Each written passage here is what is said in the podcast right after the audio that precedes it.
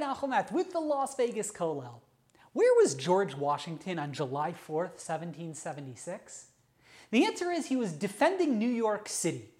You see, after General Washington successfully laid siege against the British in Boston, he successfully guessed that the British were going to set sail to attack New York.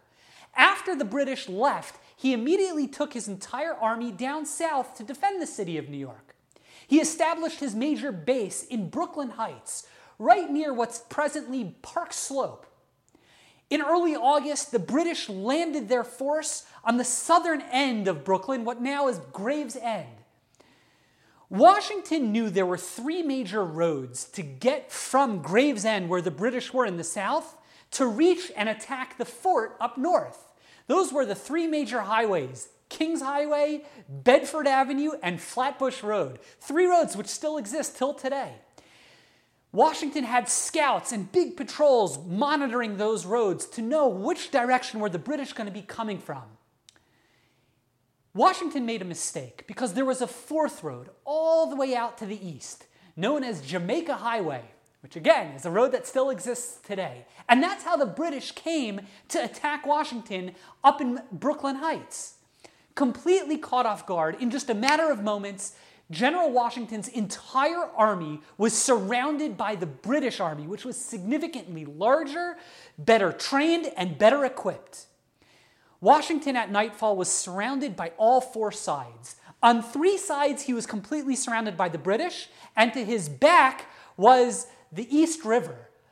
There was no way out. Washington was completely surrounded.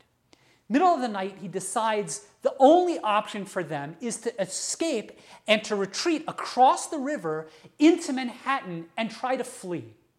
The problem was is that he knew if the British heard that he was retreating, they would immediately aim their guns on the army and completely destroy General Washington. So they decided they had to make a retreat middle of the night, complete silence. No one was allowed to talk. And slowly but surely, they got as many people as they could across the East River into Manhattan. The problem was that they ran behind schedule. The story should have ended like this Daybreak rose.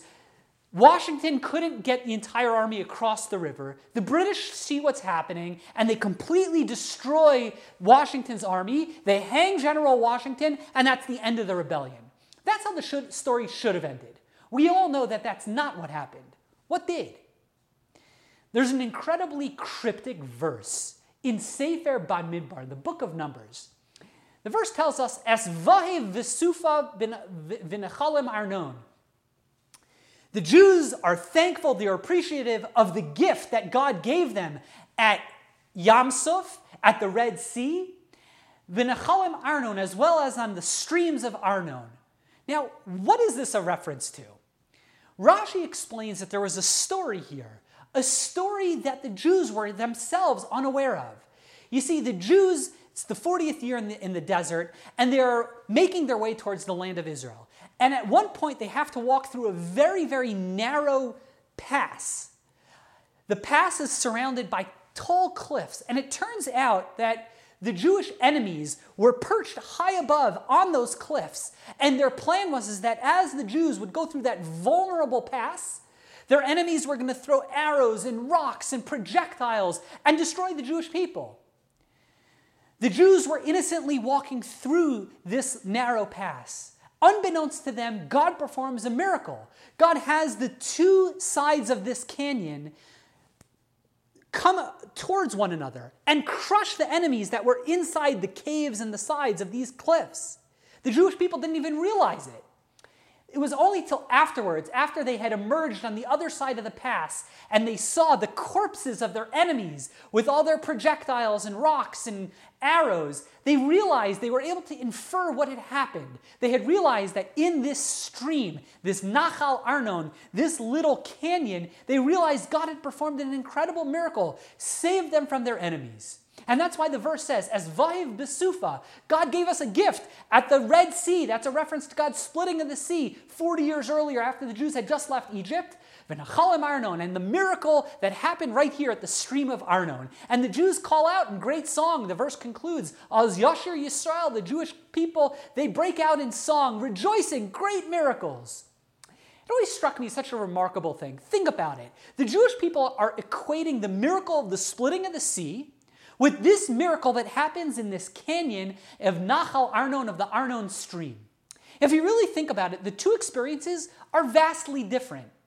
The experience of splitting of the sea, the Jews were aware of the miracle. They marched through the sea, water on both sides of them, their enemies pursuing them and destroyed. They experienced the miracle, they saw the miracle firsthand. They were part of that salvation and they were aware of it at the time. This other miracle, this miracle in the canyon, they were completely oblivious to it. They only knew about it afterwards. After they emerge on the other side, they're able to deduce what happened. Isn't that a remarkable thing? The Jewish people equate a miracle that they experienced and were aware of as it was happening to them to a miracle that happened to them but they were completely unaware of. If you think about it, the second miracle, the miracle of the canyon, it was a miracle of the past history. It was something that happened in the past. Now, granted, it happened to them, but they were unaware of it.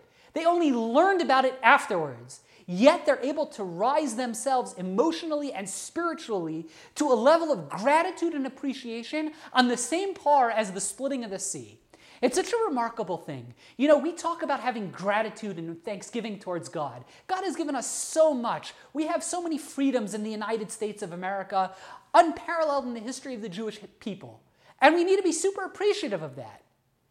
But we see from this powerful message that we also need to be appreciative of the miracles that have happened in our past. The same way the Jews they are able to equate the miracles of the present, of the splitting of the sea, a miracle that they experienced firsthand, they are able to equate that experientially, spiritually, in terms of their gratitude and appreciation to God for a miracle that happened in their past, a miracle that they didn't experience firsthand. We too need to have that same element of gratitude and appreciation. We need to have appreciation for the miracles that have happened to us in the past.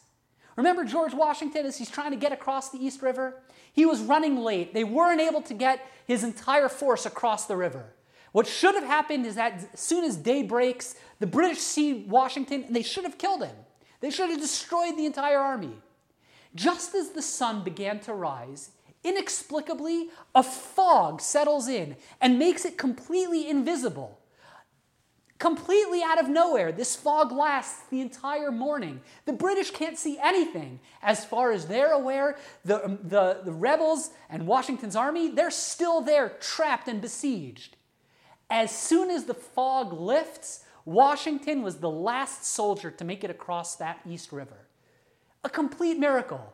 But we have to have appreciation, not just for the freedoms and the miracles that are the United States of America and the freedoms that as Jews we have today. We need to be appreciative of miracles that happened hundreds of years ago, for anomalous fogs that saved General Washington. We need to be appreciative for that. Had that not, fog not rolled in, who knows where we would be today. We need to be appreciative of the present, but we also need to be appreciative of the past as well.